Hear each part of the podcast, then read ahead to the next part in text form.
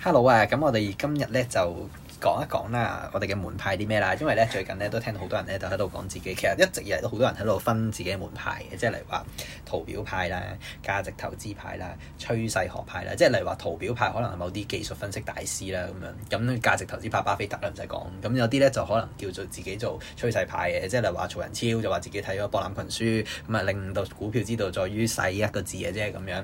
咁我哋就講下到底我哋呢啲咁嘅老散咧，係本持住一啲咩門派或者咩武功套路嘅心法去到炒股票嘅。咁我今日問一問我對面嗰位啦，嗯咁你係用咩方法？誒、你自稱自己咩門派先？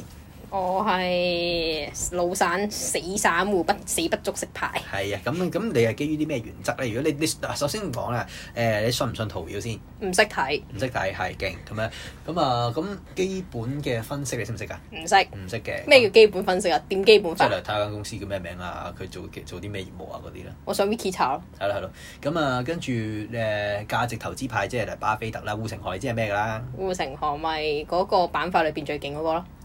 買係佢有啲係佢係佢係佢誒，即係點講？佢有個優勢冇咁容易短期之內可以俾人哋超越嘅咁樣。就好咁似即係條護佢城河佢個板塊裏邊最勁咯。誒、你都可以咁講嘅，其實我都唔知類緊啦咁樣。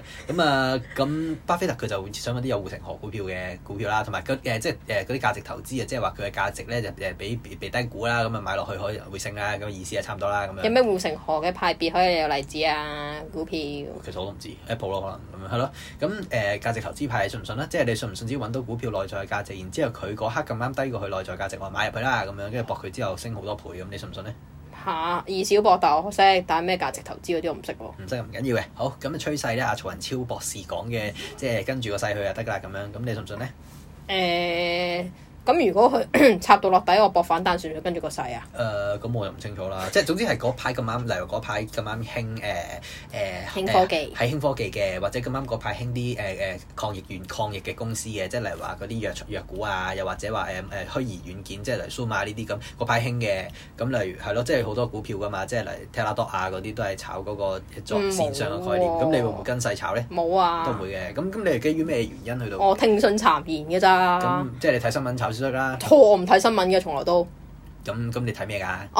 話說我炒股嗰陣時候，第一次炒係接觸 Tesla 嘅，咁你跟住我邊度知道 Tesla 呢樣嘢啊？你同我講嘅，我靠你啫嘛。笑死！好啦，咁咁即係你都係聽人講啦，人云亦云啦，係咪先？啊係咯，我 Tesla 聽你講嘅，然之後你同我解釋晒，話唉睇 YouTube 啊嗰啲人介紹話唉前景好好嘅，咁跟住我見你買，咁我跟住買咯。跟住第二隻咧，我自己決定誒 Space 咯，又聽你講幾多蝕咗，即係維珍啦，係為真。然之後仲有 Zoom 啊，Zoom 係我自己決定嘅，知唔知點解我自己決定呢？因為我本身做嘢嗰度開始用 Zoom 啊嘛，咁我就覺得誒誒、我都開始用 Zoom 咯喎，咁可能佢都有機會嘅，咪入咯。但係你會唔會想接觸一下呢啲價值投資啊，或者技術分析嘅門派，或者趨勢派學派啊，又或者佢有啲總之我都唔知咩睇線嗰啲係嘛？睇線啊，睇乜鬼都得啦，總之係咯，總唔之識喎，各門各派你有冇興趣接觸啊？你講我咪聽咯，咁你唔講唔聽咁你㗎。有冇有冇興趣睇投資嘅書籍啊？冇喎、咁你有冇興趣了解多啲 take course 啊嗰啲啊？唔會啊點解咧？嚇，因為誒冇、時間啊嘛，冇錢咯、但係你想唔想睇多啲書賺，即係唔想啊學學多人哋嗰套學問之後賺多啲錢咧？唔想啊，老生嚟啫嘛，誒，咁你投資嘅目的係咩咧？賺錢咯、咁誒，咁你想唔想賺多啲啊？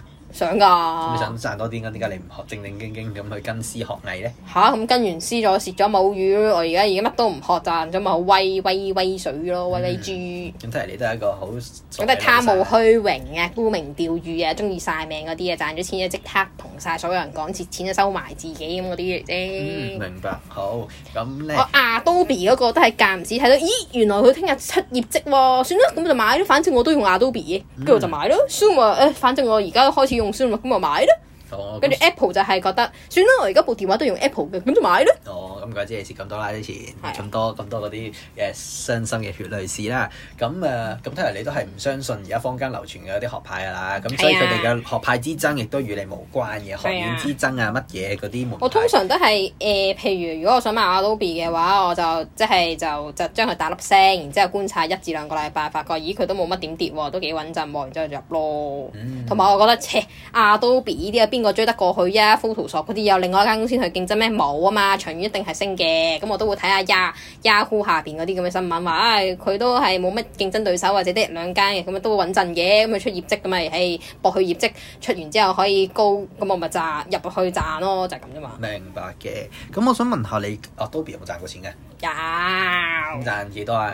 嗯，等我諗下先，都幾皮㗎，哇！哦，咁即係你每次喺度執下幾皮幾皮咁執啦。每次啊都比我都炒咗一次啫。哦，咁你哋都唔同股票，你都有啲。 Amazon 咯，Amazon 我就係覺得咁鬼大隻啊！我唔使技術分析都知唔會蝕到好似匯豐咁啦，我就入落去咯。嗰陣時二千幾入，我都唔知佢高定低嘅，佢中間，跟住點知佢上咗三千咯，咁咪唉賺損啊就係咁。哦，原來咁，咁都幾成功。咁但係你會唔會擔心咧？喺誒而家市況向誒明顯向上嘅情況之下咧，即係好似即係亂嚟都得搞掂啦。咁如果市況明顯嚟掉頭啊，或者佢突然之間股災啊，咁你走唔切咧，因為你冇一個好即係點講好好學院嘅知識啦，或嗯者你冇一啲投資嘅知識去到協助你去到避開個股災，你會唔會驚你自己會即係股災來到嘅時候會將你之前投資所得到嘅嗰啲嗰啲再蝕晒係啊，蝕晒蝕鬼晒咁樣咧嚇、？但係如果以我呢個盲毛嚟講，我都少去炒過港股同美股嘅，我都覺得個分別就係、港股一炒完之後，部股災佢好難上翻去嘅，但係美股我假假地都經歷咗幾次股災熔斷，我有經歷過啦，即係疫情，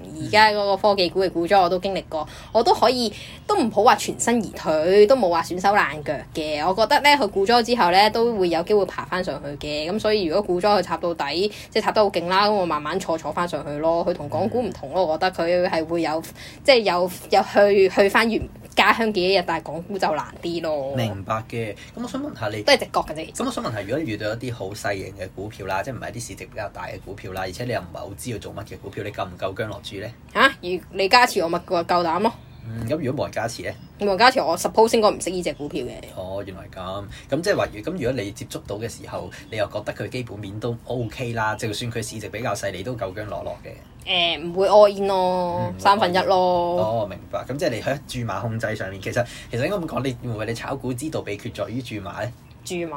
係啊，因為你但我孫嗰陣時都係好有信心嘅，我都係啊，因為嗱，例如你咁講啦，你又唔信，你又唔識咩叫基本分析啦，亦都唔識咩叫技術分析啦，睇線睇圖睇個成交量啊，睇啲咩誒指標啊，完全都唔識啦，冇話其實我都唔識嘅咁樣咁嗯咁，但係你你就即係單憑都係即係信念啦咁樣，跟住然之後就、啊基本嘅 common 如果好 sense 高好咯。高危嘅股票咧就分注落啊啦，係咪先？咁如果都 OK 即係大隻股票就一棍咬落去啦，跟住就慢慢坐翻上去啦。其實咁樣嘅總結係咪即係總結咗你炒股嘅即係心得咧？冇錯，嗯，咁你仲有冇啲咩補充想同其他人講講嘅咧？嗯，我就覺得止蝕就真係要止咯，即係如果你揸到覺得呢只股票都揸到冇乜癮嘅，咁就走咯。咁但係有啲情況之下，你又話你唔會止蝕嘅喎，咁你點樣去到拿捏？你應該止蝕定係唔止蝕咧？因為我嗰陣時候唔止蝕咧，係 Zoom 嗰只我唔會止蝕，因為我覺得我買入去嗰陣時候啱啱先起，跟住佢再爆醜聞，醜聞一日會過噶嘛，咁佢過過一下就會反彈噶啦。我同埋覺我就覺得你就算爆嗰啲私隱出嚟啊，而家啲人啊淨係識用 Zoom，你叫佢學另外一個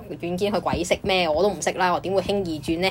跟住我我咪等佢個醜聞一過，我捱過咗呢個黑暗時期之後，我覺得總會有黎明來到嘅一日嘅，哦，原來係咁，咁我都係 common sense 啫其實。哦咁啊係，咁誒咁我都大致上了解到你嘅。我嘅學派信念學派。係信念學派啦，其實都冇咩冇咩冇咩實質知識可言嘅。但係咧，你呢個信念學派嘅好處，我就覺得可能你慳翻啲錢啦，因為你唔使 take course 啦，亦都唔使買啲坊間嘅投資書籍。因為其實雖然就唔係好貴，但係你即係買幾本都可能到晒幾百蚊。但係你睇完嗰幾百蚊之後，你又未必話真係可以炒到飛天啦。啊我唯一一個可能有啲人炒我睇完唯書多書㗎嘛。係，我咪唯一一個學個學誒嗰啲專家會聽嗰啲咧，國香港嗰啲我冇冇乜點聽嘅。美國咧 Jim Cramer 我就會聽嘅，因為我覺得上我前幾次唔聽佢講咧，都真係佢嘅語言係中嘅，所以佢講嘅嘢我都會參考嘅。嗯，但係就唔會信到十足十啦。係啦，啊唔會嘅。但咁啊你有冇了解下例如話巴菲特啊、到底啊、索羅斯啊嗰啲大鱷嗰啲名嘅咧？達里奧啊嗰啲。你同我講我咪識咯，你唔同我講唔識噶，哦，但係你自己都冇乜興趣去了解嘅。冇㗎，我哦唔會主動去了解㗎。你同我講我先講，我先知㗎咋。明白嘅，好咧，咁誒時間都差唔多啦，咁我哋今日咧都了解咗你嘅投資心路歷程啦，咁下次嘅話我哋啊信念學派，係信念學派啦，咁樣我哋下次就再繼續分享下啦，拜拜。拜拜。